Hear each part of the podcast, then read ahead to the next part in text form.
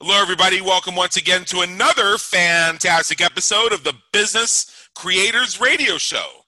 We help business creators like you win at the game of business and marketing so you can thrive from your intersection of your brilliance and your passion and make a difference for your community, market, and audience. Please take a moment and visit our website at www.businesscreatorsradioshow.com.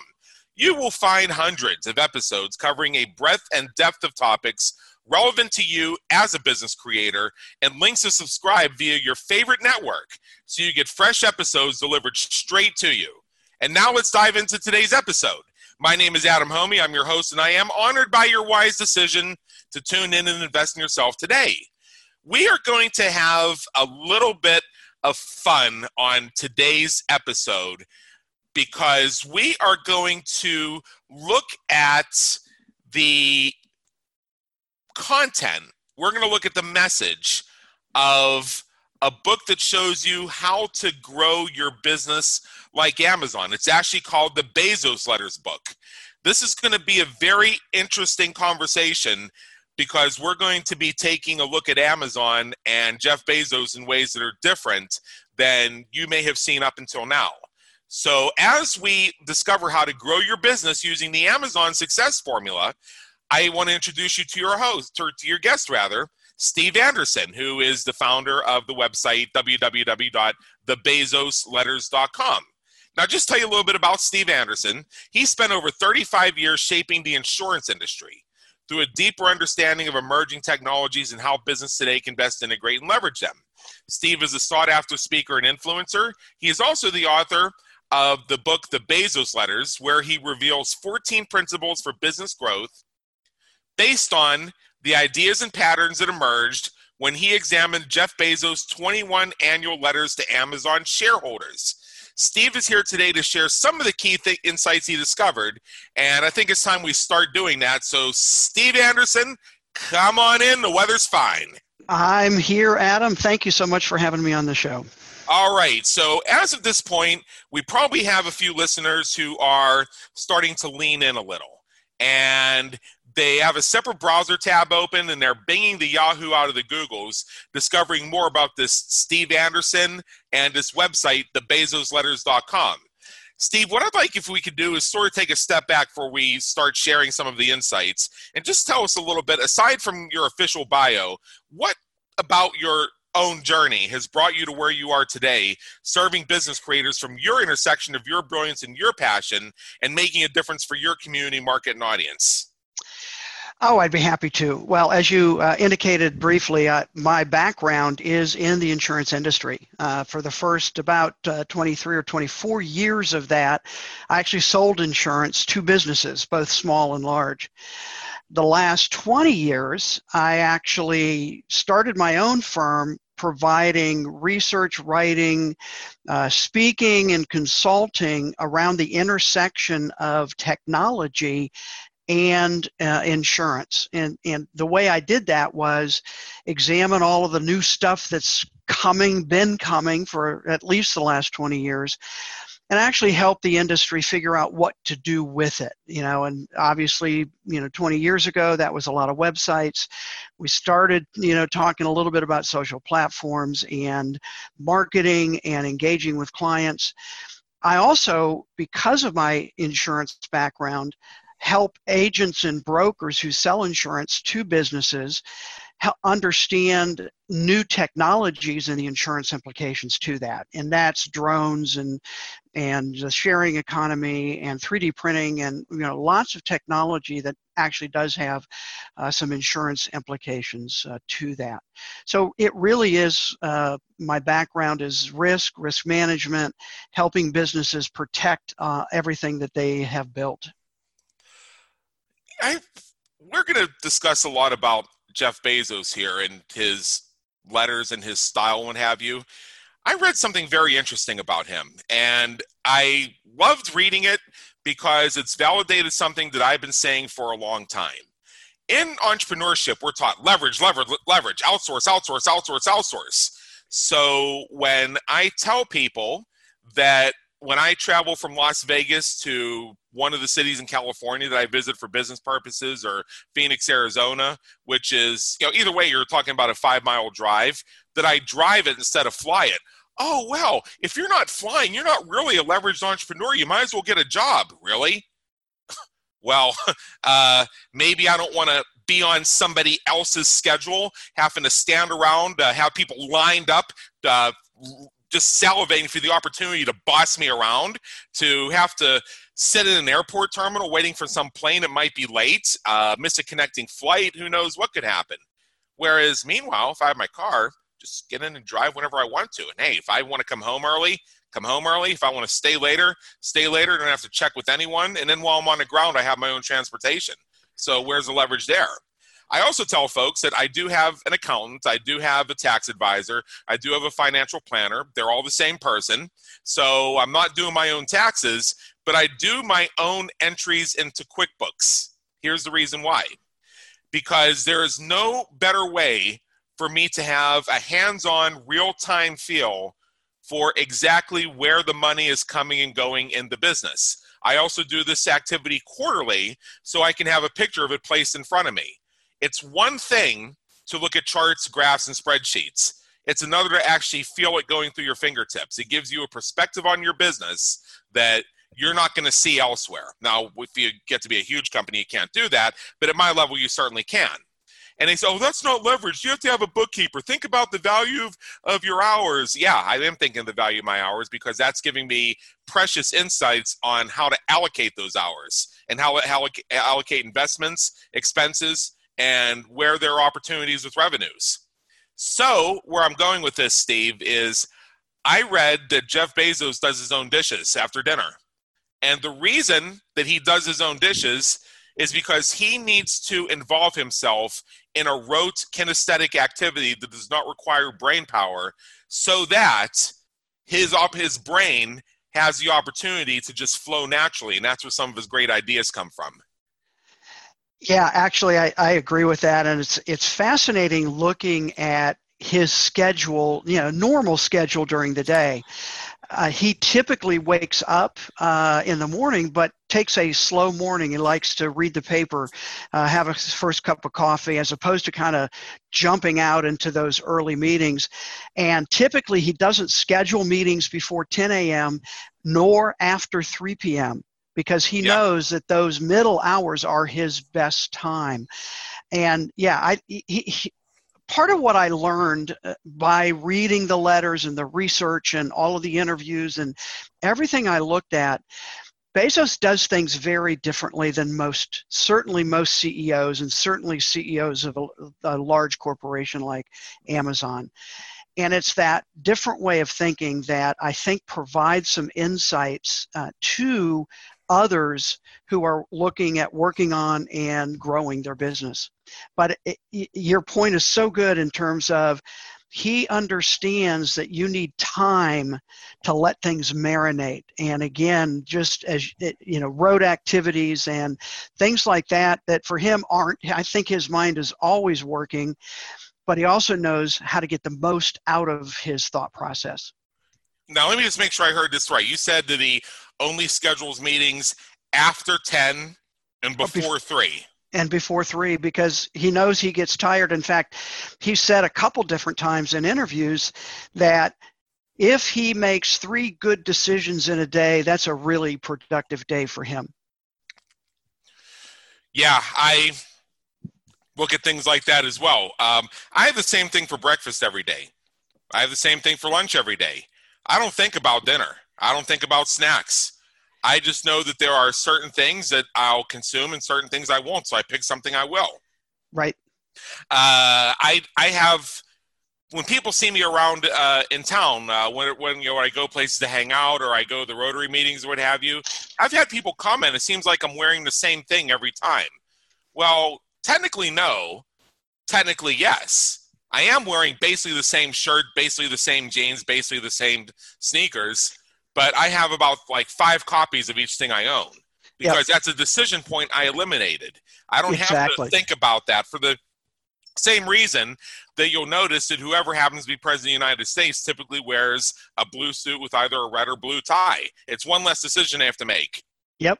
exactly. Uh, certainly, Steve Jobs was very famous, you know, for the outfit, right? And uh, and the, again, the reason is reducing the number of decisions because, frankly, we all only have so much energy in a day for decisions. And so the fewer i can make the ones i do make typically can be better decisions for me individually and or for uh, the business itself.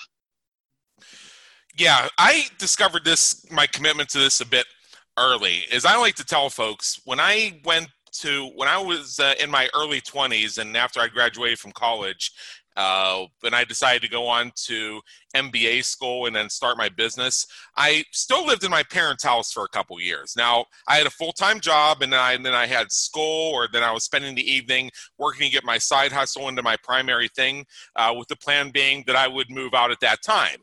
I made that decision because generally speaking, I wasn't even there that much anyway. And because instead of paying rent and dealing with maintaining a home, I wanted to reinvest that time and money into my venture to get it to be a full time thing so I could live off it. One small item is my mother's one of those people, God love her, who spends hours and hours a day planning dinner. Mm. I, I mean, I think you know there are people out there like that, and I would I would not give her my number at work because I knew what she would do is she would she would start calling asking me what I wanted for dinner.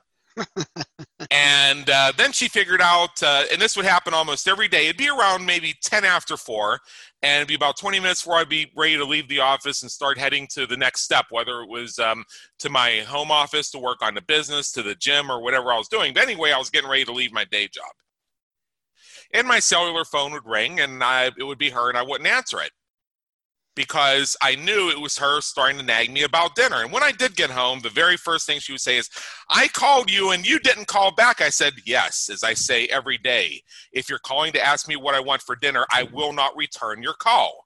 You know what I won't eat. Anything else is good. I don't have brain power for this. Mm-hmm. I was actually yep. trying, I was actually trying to live up to that adage of, you live in my house, you eat my food, you eat what I eat, and if you don't like it, go get your own. I, I, mean, yeah, I, I, sure. I, was I was one of those rare people that was actually trying to abide by that. It's like it's like make whatever the hell you want. I don't w- want to think about this. Even in today's life, you, you, know what I you know what I sometimes do when I get into a real busy period. There's a place around here that will prepare vegan meals. And you can buy a week's worth of meals. It's like $60 i'll mm-hmm. go buy a week's worth of meals and put them in my refrigerator because it's one less decision point. Breakfast exactly. is always the same. Lunch is always the same. And now i know there are five dinners sitting in my refrigerator and i know, I know that any one of them is good. No, I think that's a really good principle in terms of uh, spending your energy on, again, the decisions that uh, you need to be intentional about and making sure you make the best ones possible. All right, absolutely. Now, going back to Jeff Bezos, I I love that picture from like the late 1990s of what the Amazon offices were look looked like, and there was like a a piece of paper with Amazon.com written on it, and it was in the corner of a warehouse. And then you see how he's living now. Right. Now he took some risks to get there. He did. So you call Bezos the master of risk. Now, how do you know when you're taking too much risk or not enough risk? Well, and that really is the question, and and one of the primary questions that you know, that started me on the journey here of uh, researching and what the book became to be, is that as I looked at technology and how fast it was developing, new stuff coming out quicker and quicker and quicker, what I realized is a lot of the businesses that I work with, both who I helped uh, with their insurance as well as those agents and brokers, I started actually wondering is the biggest risk they're facing not taking enough risk? And that's counterintuitive, certainly in the insurance industry, and even for entrepreneurs and, and startup companies, because you know we think of them as risk takers, but are they taking the right risks or are they taking the risks they should be taking? Uh, because we know all the statistics about how, how many companies actually make it the first year or the first five years. And there's potentially a disconnect there. And so I was researching companies that did it well. Uh, I was researching companies that didn't do it well, and those names we know as you know Kodak or BlackBerry or Blockbuster or now Sears and some of the retail uh, uh, t- companies. And the ones that did it well are, are a few. You know, uh, Microsoft is an interesting one that's kind of come back over the last few years, but yep. certainly Amazon has a long history of invention and innovation. And I believe the core of that is how Bezos looks at and approaches risk taking. He said in several places in the letters that Amazon is the best place for an employee to fail. And that's why principle number one is encourage successful failure. Bezos has an understanding, I think better and different than most people I know, that in order to invent, you need to experiment. And if you're going to experiment, you're going to fail. And so there's typically in a business a disconnect between being successful and failure. If you're going to fail at something, what are the consequences to that? Uh, and and actually, I believe that people don't really fear failure. We all know. I mean, from the time we first started walking, we kept falling down, kept getting up, kept falling down. I've got seven grandchildren, and I, I watch them learn to walk or learn to do something new. They do it wrong a lot until they get it right. But we get that, you know, taken away from us as we get into business. And I believe that's a mistake. And I think Bezos thinks that's a mistake. Yeah. Because if you aren't experimenting, you're not pushing the boundary, you're not testing, you're not inventing new things. Um, and that's why that idea of successful failure you know is it catches people's attention because you don't typically have those two words associated together but at amazon and bezos it is a core way they have grown and, and Amazon has made some huge failures, but they've learned from them and, and then created new products uh, from that. You know, you say about Microsoft, and yeah, Microsoft is one of those. You would think you, would have thought ten years ago that Microsoft is on its way out, and we were all going to be using uh, MacBooks and things like that within a few years. Mm-hmm. In fact, they were on their way out. I they, mean, they, they, they, were. I mean, I mean, you have, to, you have to remember, this is a company that came up with Internet Explorer six. Right. And anybody and anybody who's ever edited a website knows what I mean when I say Internet Explorer six. You, I mean, if you think of the hundreds of millions of dollars that have been paid to web design companies to make sure it's IE6 compatible. Right. And and now they're paying millions of dollars to make sure it's cross-platform compatible which which is actually not as which is actually a smaller deal than than IE6 right. yeah, because exactly. cross I mean, because cross platform uh, if you if you have if you're following some basic guiding principles, it'll be pretty much cross platform without too much effort, as long as you're using the right CSS codes and what have you, uh, yep. or CSS3 or whatever they're calling it these days. I don't know what these kids are doing. But, uh, with Internet Explorer 6, uh, you had you I mean you could create something that would work for every other browser and every other platform. Then you had to go basically create a separate CSS and a separate set of codes just to accommodate this one idiot browser. So uh, exactly. uh, yeah, so Microsoft did that, and then they and then they did uh, Windows 7, and they were trying too hard to be Apple, and missed the point that yeah, there are actually people who like the Windows system because they like the Windows system. Right. So you've seen as we've come through eight, and now we're up to ten, that even though you know Microsoft has obviously had to evolve because of smartphones and tablets that you see some of the old Windows stuff is back and it starts to feel like Windows again because they got the point that, hey, we actually have fans who get excited about our stuff. Not everybody is secretly craving an iPhone and a MacBook. Wow. Yeah. Well, and I think with the new CEO, they've they've certainly gotten a a better vision for who they are and where they play in the marketplace. Yeah. Um, and and now you've really got you know the the big five. Certainly Amazon is in there. Microsoft is now. Apple. Facebook and um, Google, kind of as, as, as the big five. And, you know, again, my focus was on Amazon specifically. And what was it? I mean, my, my original question really was what was it about Bezos and Amazon that allowed them to scale in such a short period of time? And they, they just turned 25 years old this year. And they were the fastest company ever to reach $100 billion in sales. You know, and my question was why? How, how did they do it? What was, was there a secret sauce or, you know, was it just um, Bezos who, who was smarter than everybody else? And part of what fascinated me was the letters that he wrote and he started in 1997 was the original letter the last one is 2018 and as i read through those letters I was really amazed that he laid out, hidden in plain sight, his plan for growing Amazon.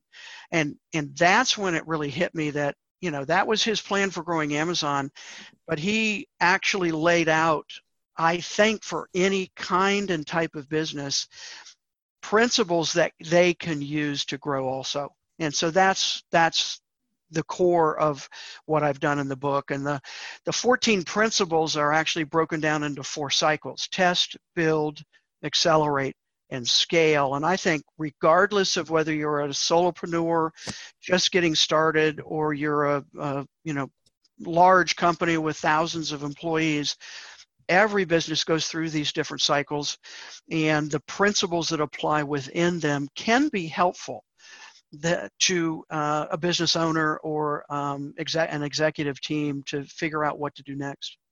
Yeah. Now, uh, next thing that we want to cover here is the customer focus a little bit and i okay. think that uh, with internet explorer 6 and uh, and windows 7 microsoft kind of lost their way for a little bit and i'm glad to see they came back because i think they were focusing on somebody else's customers there for a minute now with with Amazon and Jeff Bezos and all that, there is a distinction when it comes to your customer focus. And you have written about why it's crucial to become a customer obsessed business and not just customer focused business. So, where is that line, and how do we make that crossover to the level of being customer obsessed? Well, and it's interesting because, as as you know, Adam, I mean, virtually every business uh, out there knows they need to take care of customers. If they don't do that, they're not going to stay in business very long. The question becomes how well do they do it and, and really what is their focus when they do it? And so we talk about customer service, customer focus, customer journey, customer experience. We have lots of terms we use around that interaction between us and the customer. At Amazon and Bezos specifically, he talks about customer obsession as a core idea. Uh, right. And in fact, in the very first letter, 1997, he has a whole section called Obsess Over Customers. And what intrigued me with that was the word obsess, because that has a very different connotation than just service or focus or experience. Obsessive is completely focused. And so, as he developed this idea over the years, he had multiple phrases like, We invent on behalf of the customer. We always start with the customer first when we're looking at a new product or service. And if it's better for the customer, it's going to ultimately be better for Amazon. Uh, and there are a couple of examples of that. I'm going to use Prime as one example of their customer obsession. Sure. In early 2000, you know, Prime, right, free two day shipping. We take it for granted now, but when it first started in the early 2000s, it, it was revolutionary. Nobody who was selling online was paying for shipping but it was one of the friction points for customers. They when they looked at the shipping cost, and typically it was at the end of the process, right? When you're just getting ready to buy, you see the how much it's going to cost to ship. And people would abandon the cart or they wouldn't go through with it, or it was just another decision point. And Bezos had a gut feeling, and I, I really think it was a gut feeling, that again, if it's better for the customer, meaning now I don't have to worry about shipping, it's going to ultimately be better for Amazon and Amazon shareholders. Now, what people either don't remember or don't know is that the Amazon executive leadership at the time was completely against Prime. This was a decision that Bezos made that we are going to forward with this, we'll test it. And they did. And again, back to that experimental mindset, and they tweaked it a little bit. And it was actually fairly slow taking off early but when they started adding other services to Prime, like video, that's when it really started taking off and gaining traction. And it is expensive. In fact, Amazon's experiencing that now, going from two day to one day shipping, which they announced earlier this year. Um, and you know their earnings are taking a hit, but Amazon again if it's better for the customer, it will ultimately be better for the business. And again, it's hard to argue with their growth and their success, both from a stock price, profitability, right? All of the different metrics that we use uh, to measure a business success. You know, I didn't know myself that there had been so much opposition to Prime. And you think, you know, Amazon Prime is so much a part of our lives. This is the point where Amazon Prime is part of our grocery shopping experience now. Yes, absolutely. I I, I don't have cable. Uh, so when I want entertainment, where do I go? Amazon Prime. Amazon They've got Prime. Great movies. Uh, when I uh, when I want to buy books, what gets me the free shipping? Amazon Prime. What gets yep. the book there faster? Amazon Prime. I mean, yep. uh, it's it's one of those things that for you know for better or worse has become a part of what we do in life. And you made a comment earlier that Amazon has had some huge successes and they've also had some spectacular failures. And that's why I brought up the Microsoft stuff, just to show that it's not just Amazon. A right. lot of companies have done it. And my final point about Microsoft, and I'm not going to mention them again unless you do, is that uh, you've note you've made the observation they're making a big comeback and they're really on their game now and they're doing a lot of great things. And I would argue it's because of Internet Explorer 6 and Windows 7 because they were willing to make their lessons and discoveries from those things and it helped get them on a better path. So yeah, uh, and that's the key concept behind yeah. um, successful failure is yeah. you know, are you learning are you trying and experimenting? And again, by its very nature, an experiment means you're going to fail. Because right. if you don't fail in an experiment, it's not an experiment. Um, and what do you, you know, what are you going to do forward? The, the one of the better examples for Amazon in failure is in 2014. Jeff Bezos stepped on stage and announced the brand new Amazon Fire phone. Well, it was an utter and complete failure. In fact, a few months after that announcement, they lowered the price to 99 cents and they stood, still couldn't give them away. Who needed a phone? Think about 2014. We had made our decisions, either Android or, or iPhone or something else. Right. We didn't need another phone that was from Amazon. And, you know, the phone was okay it had a few technical you know advances and you know for one thing you could speak into the phone and a song would start playing. This was you know a little early for some of that that we take for granted now. So utter failure. In fact amazon wrote off 178 million dollars in inventory and, and development costs at the end of 2014 big failure. However right. four months after the phone was announced the very first prototype was shown to Jeff Bezos of what we now know as Amazon Echo uh, and or yeah. Alexa right? So all of that voice stuff that they learned about the phone they took and were able to incorporate that into a device that could operate as a, a voice assistant. Yeah one other thing I wanted to say before we move on to our next thing, and I deal with this with my consulting, and I've heard this over 16 years of being in entrepreneurship. Uh, if you ever heard the phrases, well, um, uh, I don't know about that idea because uh, I don't think that my that my people would uh, really like that, or uh, I, I didn't post about that on Facebook because those people aren't really my customers. Well, and my and my and my and, and when I hear that, the first thing I say is, "Who the fuck do you think you are?" Yeah. Oh, oh my God! I said the F word, and and I and I and I and I and I challenged something. Whoa, whoa! And, and if you, and if you saw me, I'm actually standing up out of my chair now. See, for our listeners, what I just did was a dramatic, a dr- very dramatic pattern interrupt because you might have been listening to Business Creators Radio while you're typing away at something else, and then this guy drops the F bomb. Oh my God! So now that we've got that out of the way, the reason I say that is because they say, wait, what'd you say? Yeah. So you're assuming the right to make decisions for other people without involving them in that decision process? Well, who died and made you God?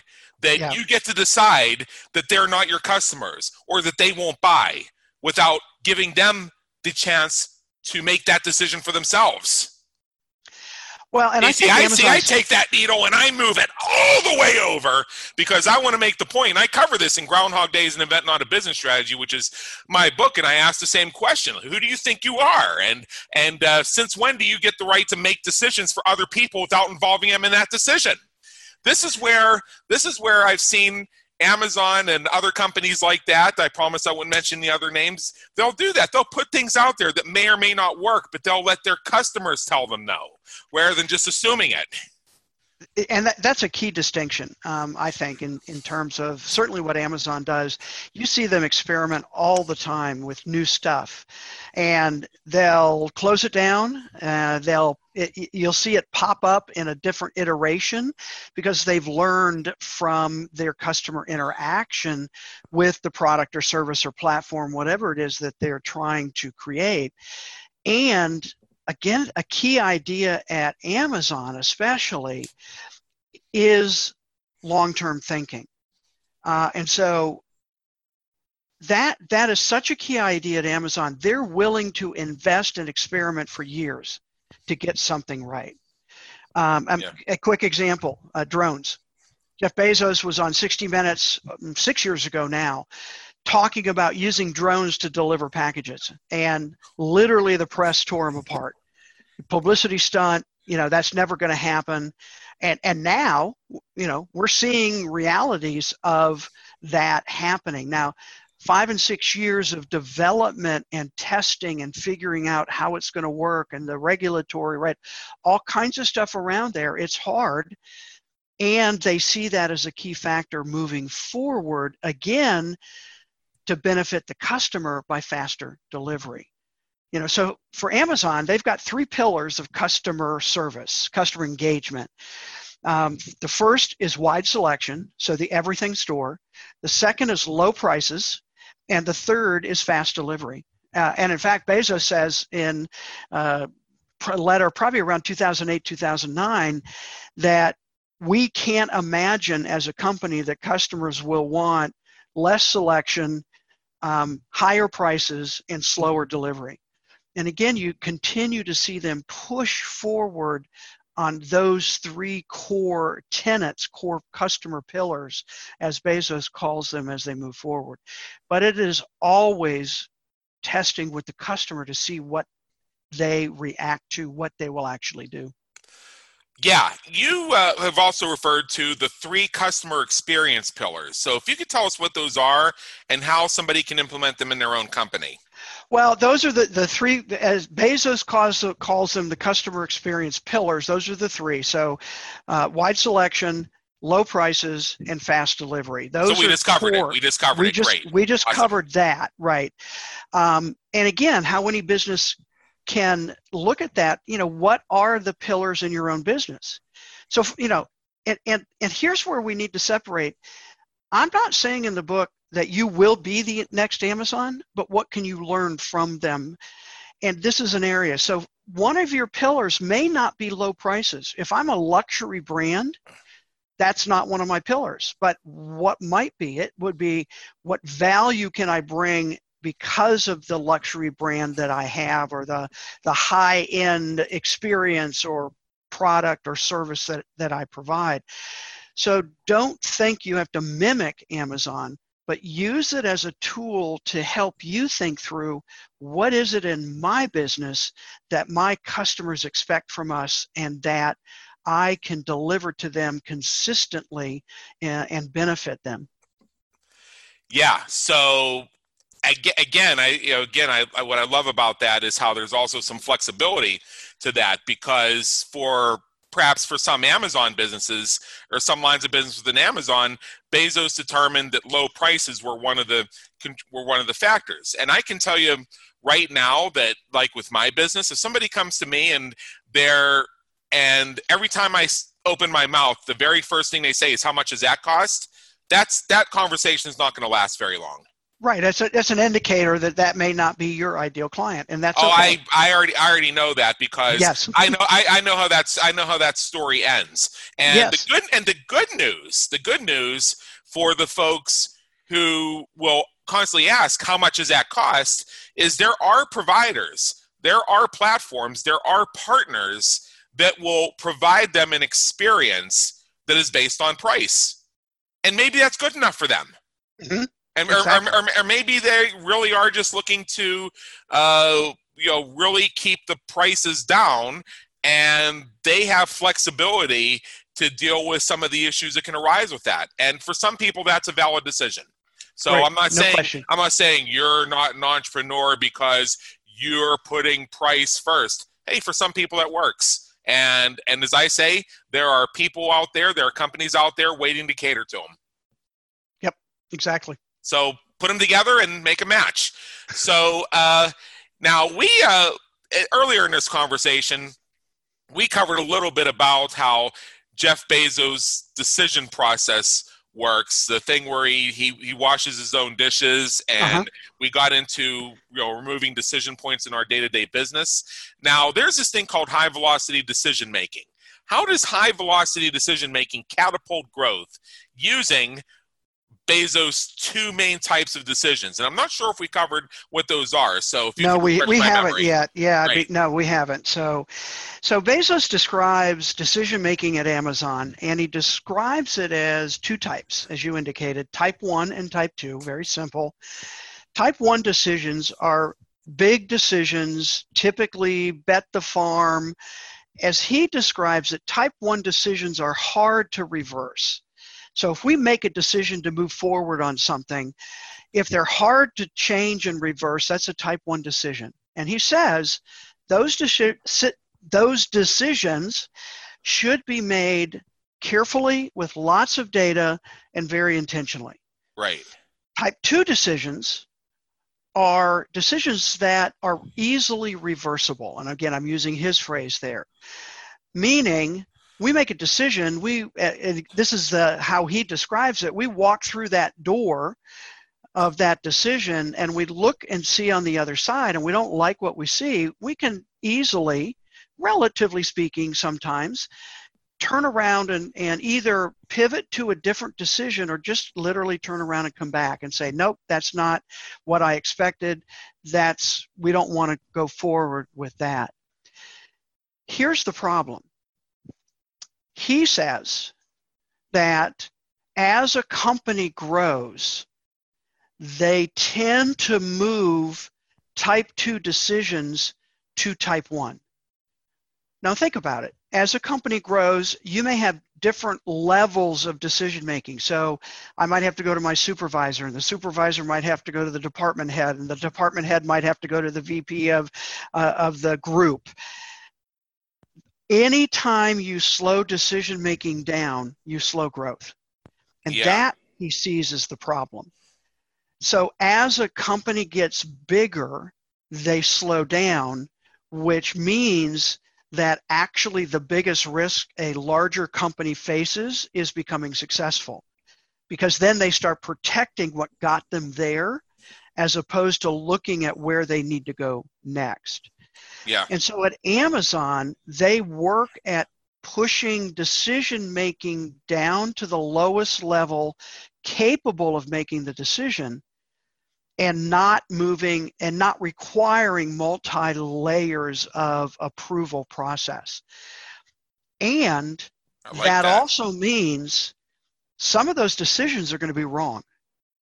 But again, this is where the principles interact with each other if I have created a culture in the company and an environment where it's okay to fail, then literally we can say, you know, this is a bad, this was a bad decision. We, this, this is not the way we want to go. Let's change it. And again, do it quickly because one of the core values at Amazon is defaulting to action, not analysis. And so that's that I think is helpful uh, as I talk to people who have looked at the book and I've explained this idea of how Amazon handles decisions. It allows a, a method for speeding up that process.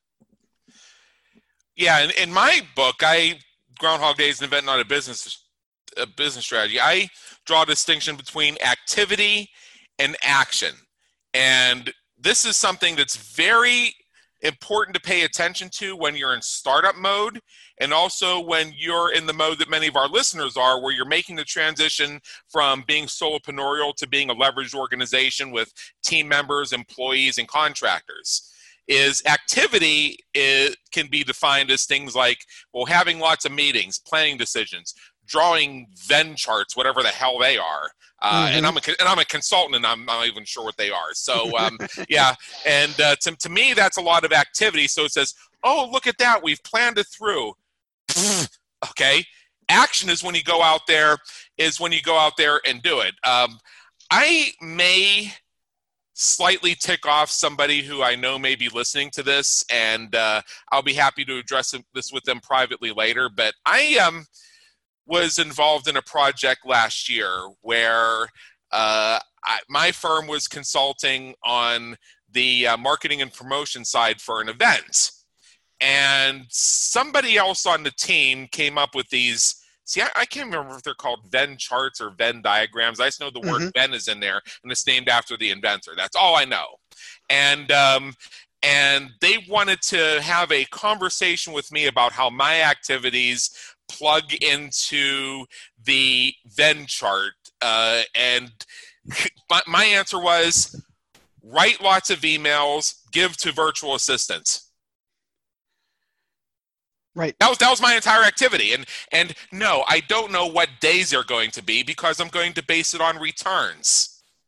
Right. I, I, I, I need to see this actually being marketed. I need to see what people are signing up for. I need to rotate a few messages repetitively to see which ones get the signups. I need to look at times a day. I need to look at all kinds of factors that I can only know once I actually get out there with the people and get their response before I can tell you what this is going to look like. So my entire answer is write lots of emails, give the virtual assistant to send out, and if you want to take one long arrow and write that in it, that's my contribution.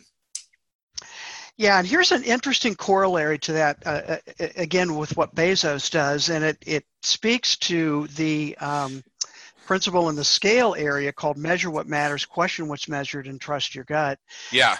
Bezos published his email address in the, let's say, 2006 or 7 uh, letters to shareholders. And he said, you know, please write us to talk about your experience at Amazon. That email is still valid today. You, anybody can still send an email to him. Now, he doesn't review those anymore. He has a team. Oh, yeah. But here's the importance of that. And again, talk about like you said, the idea of Amazon measures absolutely everything. They are absolutely a data driven company, but they question what's measured and they trust their gut. That email address, if he is receiving, and the team is now trained to look at this, but he did it himself early on. If he sees emails from customers that highlight a continuing problem that they're having, all of their data may say, no, everything's running smoothly, but the anecdotal information is saying, no, it's not for these customers. What's wrong? And he actually will forward that email to the head of the department or whoever's responsible for that particular area with a, a single character, a question mark. And that means find out why this is happening. Do we have a problem in the process we don't know about or haven't identified? Right. And then you can have as much data as you want. In fact, back to our decision process, Bezos says you should make type 2 decisions with at most 70% of the data you would like to have. Because waiting for 80, 90, 95% is just slowing things down, and frankly, the decision won't be that much better.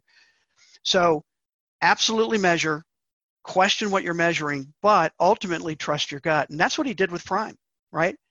The, the yeah. data was saying we can't afford to do this. He trusted his gut saying it's going to be better for the customers. We need to experiment and try this. And going back to what we've also shared about the Bezos style is if Prime had been a bomb, he could have just boldly said, yeah, we tried and just tried. turned it off. Exactly and, right. And at the same time, preserve the frame, the, the prime framework in the background, and perhaps use pieces of it in other launches and innovations. Yeah, exactly. In fact, he did that with Marketplace. So Marketplace is the third-party seller platform. Yep. They they went through Marketplace is the third iteration of trying to figure out how to remember back to our customer pillars, how to have wider selection. First was called uh, Amazon Auctions. It was a direct competitor to eBay at the time. This is early 2000s. Uh, failed because people didn't think of Amazon as an auction place. Second was called zShops, which was a separate part of the Amazon website where third party sellers could sell their stuff.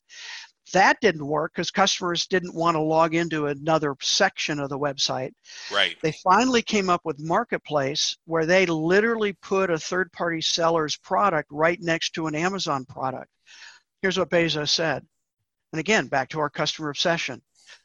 If the customer finds what they're looking for on Amazon, even if we don't sell it, or a third party can sell it cheaper than we can, that's better for the customer and ultimately that's better for Amazon.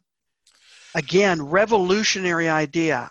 You're going to open up the platform and, uh, that we've built, spent millions, if not billions, of dollars creating to third parties who are going to compete directly with us. Again, didn't make sense, except he trusted his gut. And now, 2018, 58% of all sales on the Amazon website come from third party sellers, not Amazon sold products. Yeah. And uh, you know that's that's one of the things that I think is really really great about uh, you know the Amazon philosophy is that willingness to look at what's ultimately good for the customer. Here's another thing that came to mind as you were saying that. When folks use the Amazon platform to launch their self published books, or they're working through a small imprint publisher. And I think you know the story. They get all their friends together, they drop the price of the Kindle to 99 cents, and they say, Everybody buy the Kindle on this day so I can get my number one bestseller badge. Right. Well, I've spoken with folks at Amazon personally, and uh, and they've said that they are fully aware that self-published authors will get their friends together and have them all buy the, the reduced price Kindle so they can get their bestseller badge in some sub subcategory they can easily become number one in based on using KD Spy that says sell 14 books in this category and you'll become an international bestseller. Right, exactly. Now, they also recognize that for Amazon, that's not necessarily a sustainable model. So they and this is where I think I'm going to paraphrase what the, the Amazon employee said to me, and I think this strikes a nice balance. They understand and respect that people want to use the Amazon platform to become international bestsellers, and they want to support people becoming Amazon international bestsellers. At the same time, they want people to keep coming back to the Amazon platform, not just to buy 99 cent Kindle books all the time. So, what we've seen and how Amazon picks its best sellers and how they've adjusted the algorithms is you will have more success selling your book if you can generate a steady stream of purchases over time. So now it's no longer so much about being the number one international bestseller. It's more about becoming a consistent bestseller, not necessarily number one. You will get more rewards if you can consistently keep your book in the top 10 or the top 5 or maybe even the top 15 because you're keeping more and more and more people coming to Amazon, coming to Amazon, coming to Amazon. Because what happens is they'll buy your Kindle book, they'll go to the page that says, Congratulations, it's in your Kindle library. Then there will be suggestions for other things, and people will keep shopping. Absolutely. Yeah, that, that, that, that, I mean, that's a long paraphrase, and the other person had a better way of saying it than I just did, but that's the gist of it is they change the way they reward self-published authors for their efforts to encourage more people to come to the Amazon platform. And to me, that's a nice balance. Absolutely, I totally agree with that.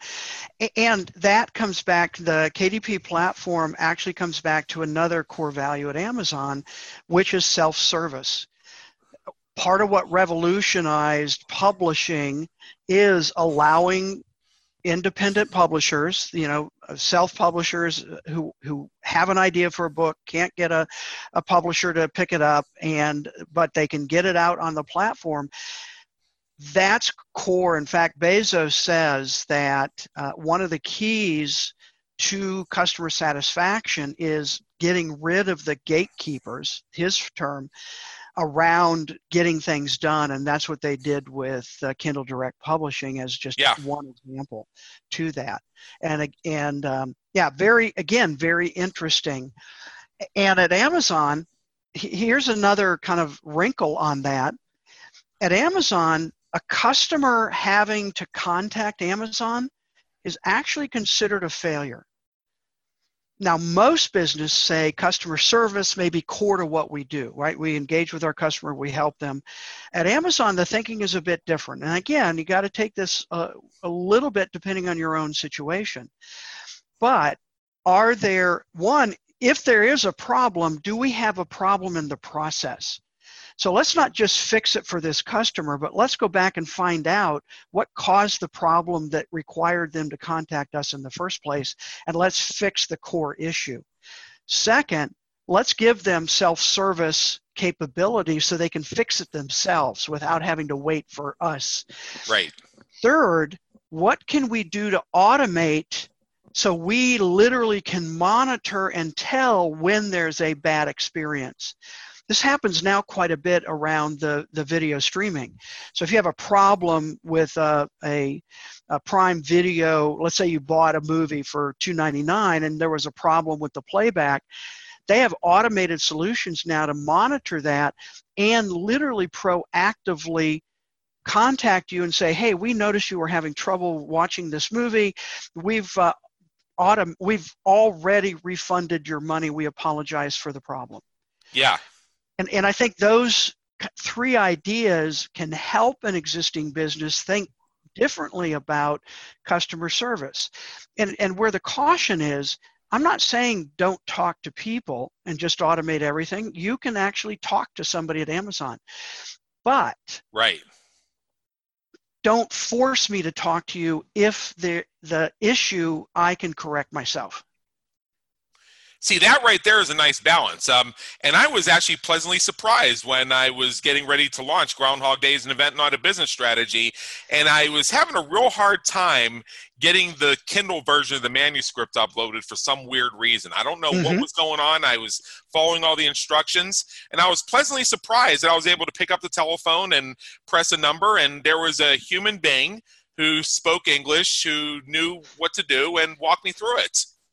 Exactly. I was I actually wasn't expecting that because we've gone so far with automation that and uh, self-service that actually that actually getting the phone answered at all is like raising the bar. whereas exactly. whereas Amazon has moved it back over a little bit to yeah yeah we'll actually put a person on the phone and they'll help you. Right. Yeah. Yeah, we're gonna get we're gonna give you everything you can to do it yourself with the expectation that you'll try that and it'll work for most people. But if you're legitimately stuck with it, we're right here. We'll help you through it. We'll help you through it. Exactly. Wow. yes, exactly. And again, that's that nice combination and balance between automation and human connection. And and that's i think what we need to keep in mind. We need to automate those things that should be and keep that person in the loop uh, for when in your case you needed somebody to, to explain the issue to and, and walk you through. Exactly. So uh, at this point we're pretty much at the top of the hour, Steve. I and see I just that. wanted to, um, and I just wanted to turn the floor over to you for one moment here, because um, I don't know if you have something you wanted to share with us, or you wanted to give us a, a perspective of what's coming next. But let's say somebody wants to discover more about the Amazon Success Formula and how they can apply it to their business, and wants to discover more about the Bezos letters and what that's all about. Where do, where do we go from here, Steve? Well, and you mentioned it uh, when we first started, but the website is thebezosletters.com. And there are couple of additional resources on there. There's some bonus material if you buy the book, uh, just to help you work through some of the principles uh, that uh, I talk through in the book. And there's also an assessment uh, that's free, uh, anybody can take that will through a pretty simple you know questionnaire will give you an idea what principles might apply in your business uh, first right there are 14 yeah. that's a lot and so this will help you identify those principles that um, you could begin thinking about and working on in your own business Agreed. Agreed. So that, again, it's www.thebezosletters.com.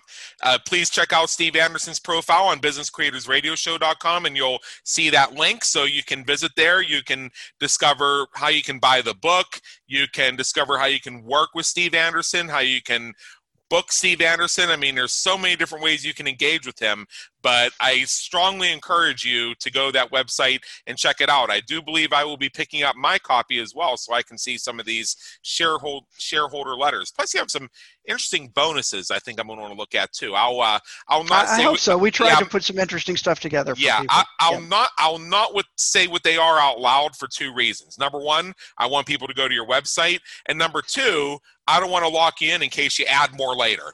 Yeah, exactly. And yeah. and we're always working on material, certainly based on feedback we're getting from people reading the book and the questions they have. Wow, responding to customer feedback. Crazy idea, huh? Crazy idea, yes. All right. Okay, so Steve Anderson, author of the Bezos Letters. Thank you so much for being with us today. It's been an honor and an education. Adam, thanks so much for having me. All right. And we trust you enjoyed today's episode of the Business Creators Radio Show. Check out our previous and upcoming episodes on our website at www.businesscreatorsradioshow.com. While you're there, be sure to subscribe via your favorite network so you get fresh episodes delivered straight to you. Till next time, have a great day. Take care.